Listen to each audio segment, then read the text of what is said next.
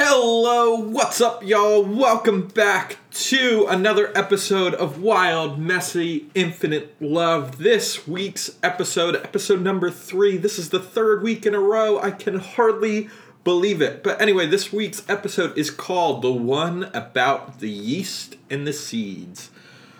Ooh, um, so Last week, we talked about the Good Samaritan and how loving our neighbor and recognizing that everyone is our teacher and everyone is a vessel through which God's justice and love can flow through.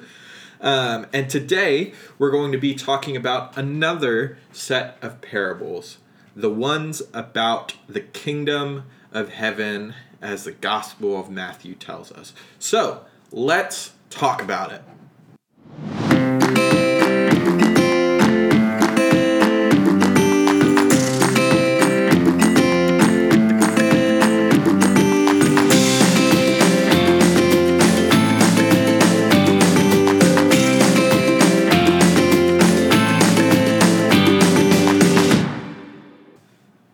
Once again, we are going to turn to the Gospels of the New Testament for our material this week. Um, so last week we were in Luke, which was pretty um, heavily focused on how the message of love and mercy and hope applies to the universal body of humanity. That's sort of the um, narrative that Luke is trying to tell in his gospel. Um, but this week we turn to Matthew uh, to what is called the parables of the kingdom. And Matthew has sort of a different angle than Luke does. Um, so, one thing that we discover when we read these ancient texts is that each author has a particular group of people that they're writing to, um, and that audience shaped the material, um, including the way in which the narrative was written. Um, so while even though Matthew, Luke, and Mark share many similarities with one another, they are ref- um, and they are referred to as the synoptic gospels, um, which means like seen from a similar lens, seen from a similar point of view. Um, even though they're very similar and they have a lot of similarities, these ancient writings also have a lot of differences as well. Um, so, as I already mentioned, Luke seems to have been written to like a general audience of non-Jews, um, and it has a really strong bent towards this universal message um, of God's love and justice and peace and mercy, pretty much for anyone and everyone, especially it would seem the marginalized. Um, that's why Luke includes um, stories like the Good Samaritan. Um, but Luke also includes countless other stories of minorities who take a central part in the work and ministry of Jesus, um, namely those who are considered ceremonially unclean, um, Gentiles, Samaritans, women, um, which is a big step for f- the first century world. Um, these sort of minorities and marginalized peoples take center stage in Luke. Um, Matthew, on the other hand, which is the gospel that we're in today, has a focus group of what a lot of biblical scholars believe to be a very Jewish audience. Uh, Matthew is modeled after the Hebrew scriptures, which come before it. Um, so the Hebrew scriptures are Genesis through the prophets, through I think it's Malachi is the last one. I should know this. I'm in seminary. Um, pretty sure Malachi is the very last book in the Hebrew scriptures. Uh, but anyway, Matthew is sort of modeled after that, and you see a lot of references to the Hebrew scriptures within Matthew. Um, one of the most notable ones is the Sermon on the Mount, which is a really famous two or three chapter section of Matthew, which serves as like the inaugural inaugural teaching of Jesus in the book of Matthew. So like leading up to this, you have Jesus being born, and then you have Jesus being baptized, and then right after that, you have Jesus teaching at the Sermon on the Mount. Um, and the Sermon on the Mount is essentially Jesus' own interpretation of the law um, that's found within the Hebrew Scriptures, and it actually resonates and has lots of echoes of Moses' own giving of the law to the Israelites on Mount Sinai in the book of Exodus. Um, in addition, the writer of Matthew talks a great deal about the kingdom. Um, in Mark and Luke, this is called the kingdom of God, and Mark and Luke definitely talk about the kingdom of God. Um, but what's interesting about Matthew is that the author of Matthew calls it the kingdom of heaven. Um, and one of the interesting points and one of the beliefs why this would have been written to a more Jewish audience is that there was a long-standing Jewish tradition um, which claims that it's better not to use God's name, which is traditionally considered to be Yahweh, Yehovah, um, you know, that kind of stuff. So instead of that, they use different titles like Lord, Adonai, um, Redeemer, Liberator, you know, that kind of stuff. Um, king. They wouldn't use God's actual name as it's written in the Hebrew scriptures. Um, and the reason I tell you this is that the kingdom of heaven is precisely where our focus for the parable will be, um, which consequently is all about the kingdom of heaven and sort of our response to hearing the news of the kingdom. Um, so, first, we're going to talk about what the kingdom of heaven is. Then, we are going to talk about the parables themselves. And then, like last week, we're going to sort of bring this story out of its ancient context and begin to play with it a little bit in our own modern day context. So, the kingdom of heaven. Um, to talk about the kingdom of heaven as the writer of Matthew understands it, we need to go back a little bit into history um, to the times when kings ruled Israel and Judah, um, and to the time of the Hebrew prophets. Um, one of the claims of Matthew and the rest of the Gospels is that Jesus is the Messiah. And some places you'll see this word Messiah, which in Hebrew means anointed one. Um, in other places, you'll see the Greek word for Messiah, Christ, which essentially means king, or like the Israelite kings of old, such as David or Saul, the anointed ones. Um, so this Messiah was not someone who the people of the first century just sort of thought up of on their own. Um, the tr- tradition of the Messiah goes back to when Israel and Judah faced annihilation and exile from the land that they believed had been promised to their in- ancestors. Um, and I want to make a side note, sidebar, real quick, right here. Um, this is that's not meant to be a political statement. I know Israel today and Israel the Bible are two very different entities, um, and there's a lot that goes into biblical Israel's occupation of the land of modern day Israel and Palestine. Um, most notable of all being that it was the Israelite perspective that we get from the Hebrew scriptures that claims that it's Israel's land in the first place. Um, so just to be clear, I'm not exactly sure where I fall on the quote unquote legitimacy of Israel's occupation of the land.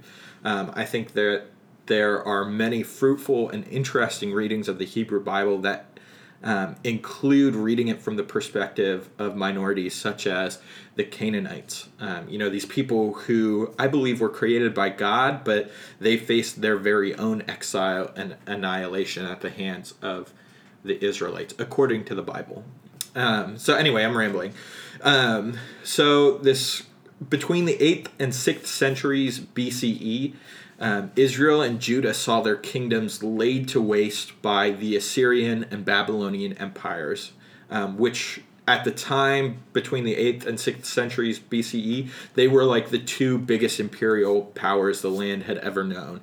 Um, so, first it was the Assyrians, and they um, went in and they took out the northern kingdom of Israel. They took over tons of land, and then the Assyrian Empire crumbled, and the Babylonians came in and took over all the land that the Assyrians had, plus some more. And Babylonians, during that expansion, also took over Judah and exiled theirs their people. And it was into this sort of context that the books such as Isaiah and Lamentations and some of the other prophetic texts were written. Um, and, you know, as is common among people who are facing very dark days, there are people who wrote of a hope for a better future. Um, one of those people was the prophet Isaiah, who wrote of a shoot from the stump of Jesse. Um, and what that really means is an offshoot of David, an, an heir to David. And David, King David, was sort of the prototypical savior of Israel. You know, he's the guy who led them to unprecedented prosperity and glory. He was the exemplar of what it meant to follow God's commandments. Um, also, side note, when you're trying to legitimize someone or something, um, a really good general rule of thumb is to connect them with someone or something that is meaningful or powerful um, for the people you are speaking to. Um, for instance, Aragorn from The Lord of the Rings being the return of the king, he has like this ancestral. Um, family line to the kings of Numenor of old. Yes, I am kind of a nerd when it comes to fantasy stuff. Uh, the whole R plus L equals J theory from Game of Thrones, which thank God has finally be, been confirmed. Um, just so you know, I'm a huge Game of Thrones fan. Um, but, you know, like this idea that um, these important characters in these stories somehow, some way are connected with royal families of old makes them sort of these savior messiah like figures and that's what the prophet isaiah is doing as well he's pronouncing this savior who's going to come from the line of david and be almost like the reincarnation of david himself. Um, so anyway think um, another example um, would be, you know, like think how much people would fawn over someone who stepped into the American political limelight who was like this long lost descendant of George Washington or Thomas Jefferson, um, who miraculously came and going off of what the American forefathers did, like fixed our political system or something like that. Like that's the kind of um, Messiah savior figure that Isaiah is talking about when he writes in Isaiah 11, and I'm going to read it to you now, as is translated in the New Revised Standard Version. Uh, a shoot shall come up out from the stump of Jesse, and a branch shall grow out of his roots.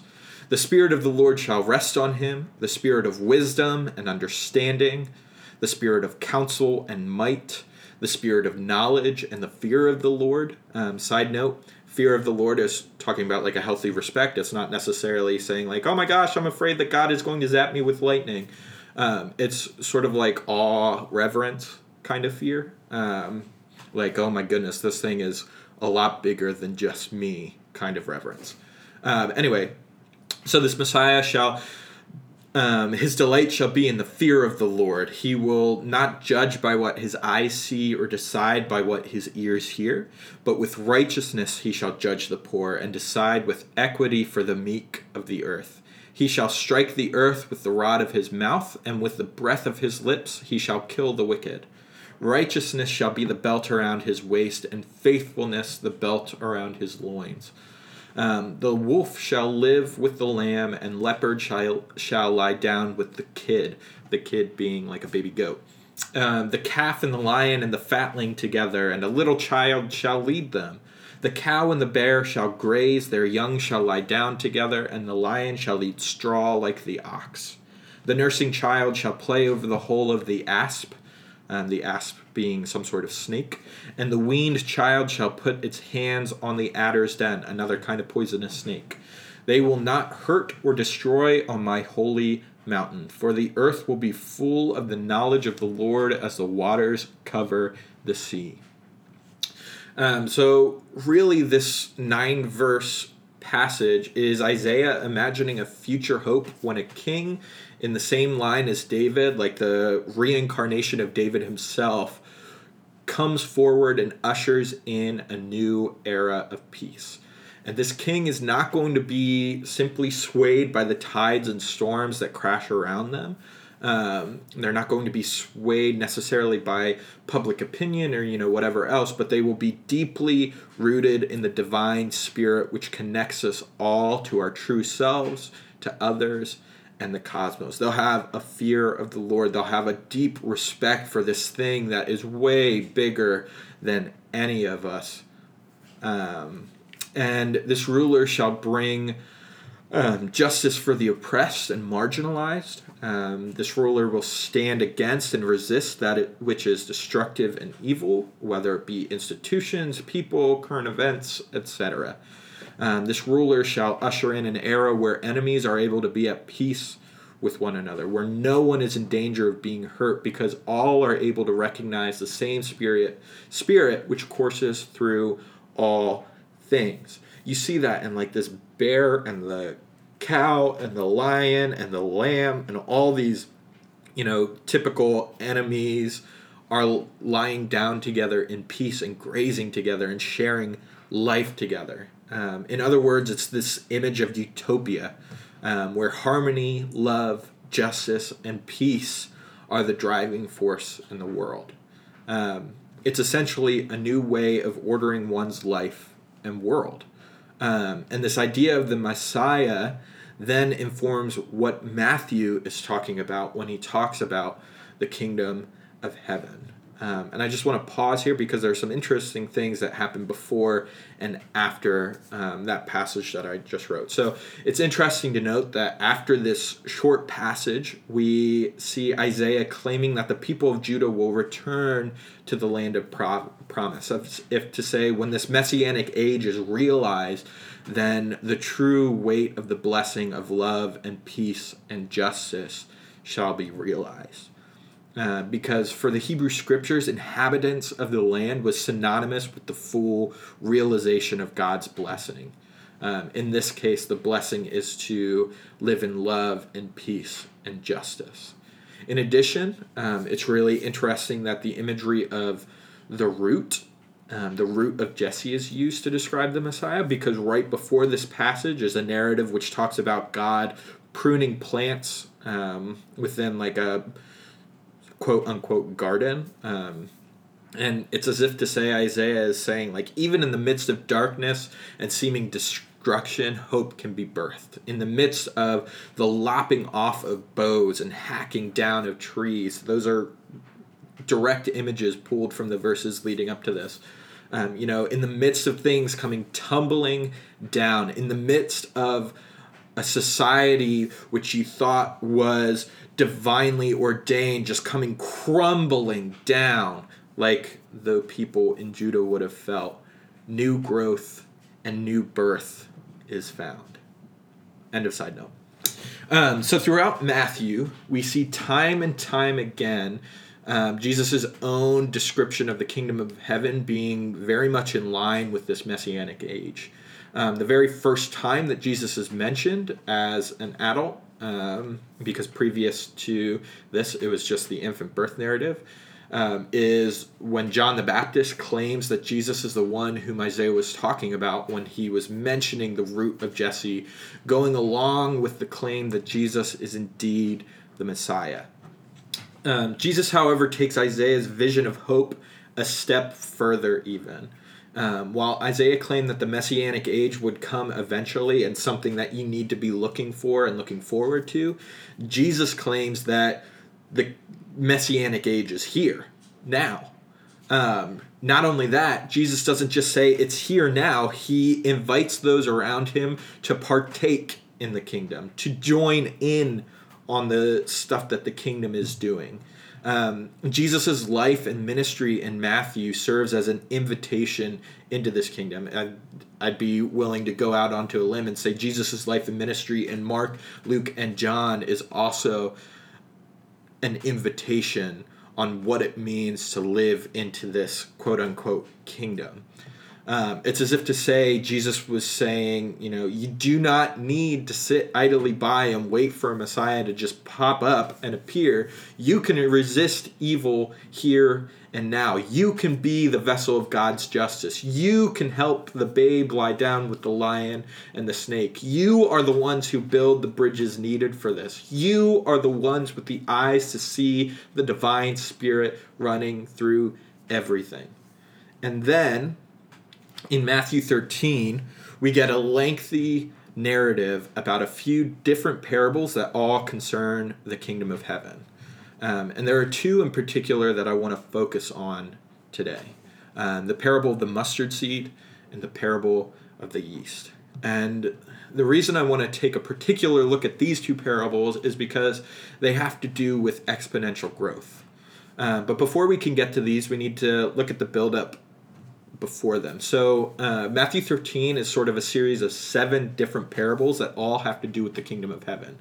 Um, so up to this point in the chapter, um, the mustard seed and the yeast fall about halfway through chapter 13.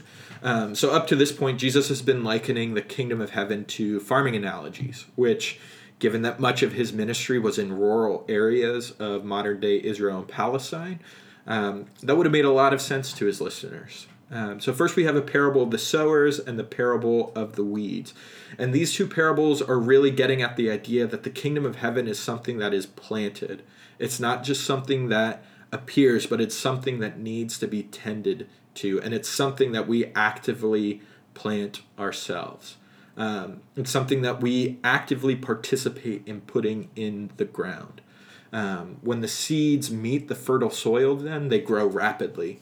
Um, we also get a parable about weeds being planted in with the kingdom, and yet it is the kingdom that will prevail over the weeds. The weeds in this case symbolize evil, destruction, empire, which we'll talk about a little bit later. The weeds basically symbol, symbolize that which needs to be resisted. Um, these are things like the corrupt social structures of our world, the imperial practice of oppression of others, the dehuman the dehumanization of others, the mistreatment of our planet, you know, that sort of stuff. Um, then we get our two parables about mustard seeds and yeast. And what these two parables symbolize is that the kingdom of heaven is something that exponentially outgrows its original shell to seep into all of its surroundings. Um, the mustard seed is a tiny seed which, while it doesn't grow into a massive tree like an oak, is still significantly larger than the seed which was originally planted. Um, not only that, Jesus goes on to say that the mustard tree becomes a haven for birds to make nests in its branches.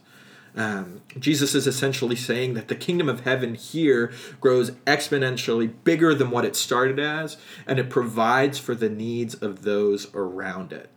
Um, the same thing with the parable of the yeast. The yeast is mixed in with flour, um, and the flour subdues the yeast to the point where you can't even find the yeast if you really tried. It's as if the yeast disappears. It's buried like a seed. Um, it's hidden, but in its buried and hidden state, the yeast leavens the entire bread, and the yeast is mixed in with its surroundings, and it helps its surroundings to grow. Um, oh, and by the way, it doesn't just grow into this lump of dough that's left alone, but it grows into a loaf of bread, which then goes to sustain people.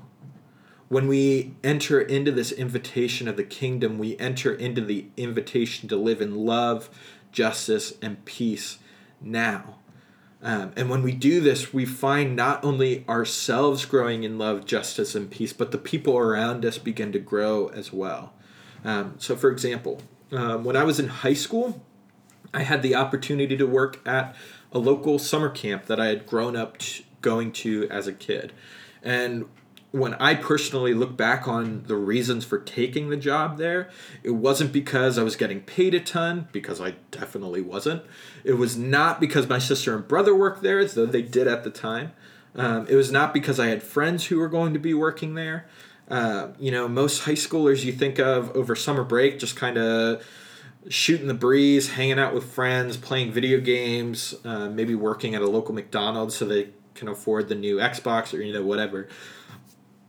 I didn't do any of that with my summers in the second half of high school. Um, I decided to apply at the summer camp because I personally felt the love from that place affect my own life profoundly as a child, and I wanted to share that love with others. Um, the same goes for some of my coworkers at the Residential Treatment Facility, or RTF, um, for at risk youth that I worked out right out of college for a few months.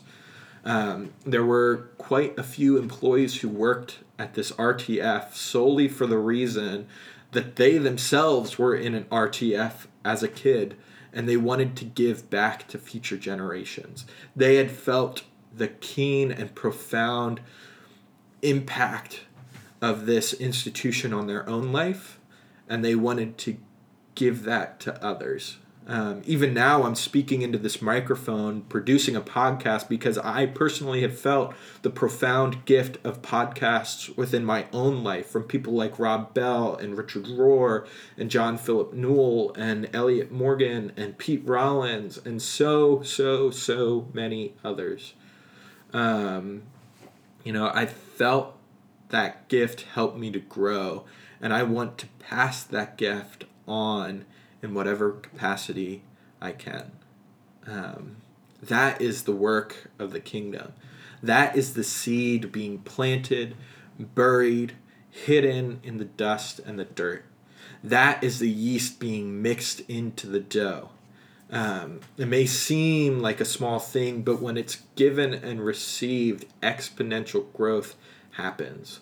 And I'm sure I'm not the only one who has listened to a spiritual or religious podcast like Krista Tippett or, you know, so many of these other wonderful, wonderful podcast artists and thought to myself, you know, I could and should do this for others. Even after these two parables of yeast and seeds, we see Jesus sharing three more parables that talk about the treasure that is the kingdom.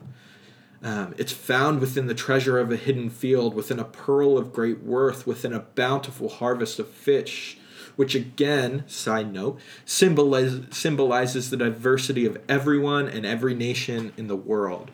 Um, you know, when Matthew writes in chapter 13, 47, that a net was thrown down into the sea and caught every fish of every kind. This is a symbolic way of saying that the kingdom is found everywhere in the world, no matter nation, culture, heritage, race, or I would even go so far as to say, no matter your religion. Um, by participating in the love, justice, and peace of the kingdom, not only do we grow and those around us grow, but we also cast out that which is evil and destructive in our lives as well. Um, Jesus says that the weeds will be separated from the good harvest in the parable of the weeds. Um, Jesus also claims that the bad fish will be tossed out of the baskets.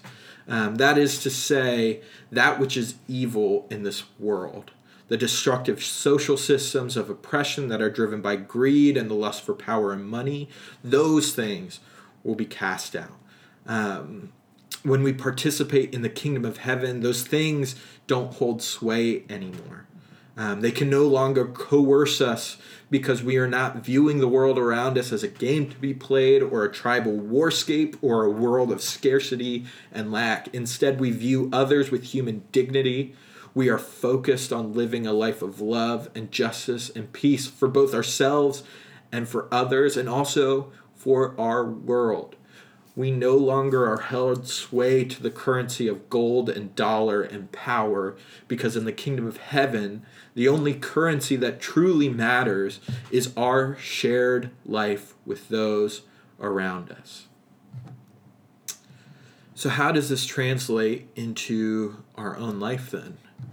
Um, I want to focus on three words that I've said a couple times in this podcast already love, justice, and peace. I think that's what these parables about the kingdom of heaven are getting at. I think that's what this messianic vision of a future hope is getting at is the ideas of love, justice, and peace. So the first part comes in loving others. Um, and we've touched on that last week. Um, we touched on recognizing the worth of ourselves, others, and the world around us as an important aspect um, of what it means to be human, but it's also an important aspect of the kingdom of heaven. You know, the wild, messy, infinite love of it all is something that we have to tap into. Um, you know, basically what we've been talking about the past two episodes. Um, so, shameless advertisement. If you haven't listened to the first two episodes of the podcast, please go and check them out uh, because they talk a lot about what it means to love others. Um, um, second is seeking justice. And this seeking justice for me is really intimately tied with the opposition of empire or the principalities, as some may call it. Um, within the biblical text, we see time and time again the people who are being the vessel of God's love and justice speaking out against the sins of empire, whether it is Moses, whether it is the Hebrew prophets, whether it is Jesus or Paul, or even John on the Isle of Patmos in the book of Revelation, which is a beast unto itself, and we're not going to delve too far into that with this episode. Um, but this these sins of empire are things like um, lust for power over others, lust for wealth, um, the the oppression and enslavement of others, violence, warfaring, um, you know, this kind of stuff. Think about the colonial empires of Europe and see the awful things that these imperial machines did to the indigenous people of the tribes of the continent of Africa or of the indigenous people of the Americas. That is the sin of empire. The oppression of others, the wielding of power over and against others in order to better one's own self or country, um, often by means of violence and coercion. Um, oppressing others so that one's purse might be more full of gold. Does that remind you of anything? Uh, because it should our country fought a civil war over this very practice. Even today, we partake in systems that continue to oppress others so that the profit margin can grow. Um, just look at the sweatshops and the awful working conditions of the factories that produce our clothing overseas. Um, to seek justice, to oppose the sin of empire, we must resist those things that continue these systems of oppression and dehumanization in order to make a buck or in order to maintain coercive power over another human being. Um, we must resist toxic masculinity that belittles things like the Me Too movement. We must resist buying into an economic system that says our need for cheap shit outweighs the basic human needs of people who live overseas. We must resist systems that continue to say that people who aren't white or who aren't male are lesser. We must resist the extinguishing or steamrolling of our diverse communities. We must resist the economic machine that continues to take advantage of and destroy our planet. To name but a few, we must resist. This resistance of empire is the call to justice for the kingdom of heaven as we see it portrayed within the messianic age of Isaiah, but also within the life and ministry of Jesus. It's not a life isn't a game of gathering more and more stuff than others or being stronger than others or um, life isn't us versus them at all um, this tribal game that so many of us play is a farce it's pointing away from the shared reality that we all have. Um, and this shared reality pushes us not only to see where our brothers and sisters are being oppressed or persecuted, but it also pushes us to rectify it because we share the same spirit of love which tethers us all together. Um, to quote the Apostle Paul, in 1 Corinthians if one member of the body suffers, then all suffer together with it. We all, everything within this world, are part of one body. And when one member of our body is suffering, we're all suffering with it. Just as I am worth worthy of human dignity and respect, so too is everyone and everything on this planet worthy of human dignity and respect. Thirdly, we must seek peace. And when I speak of peace, I speak of the Hebrew word for peace, which is shalom.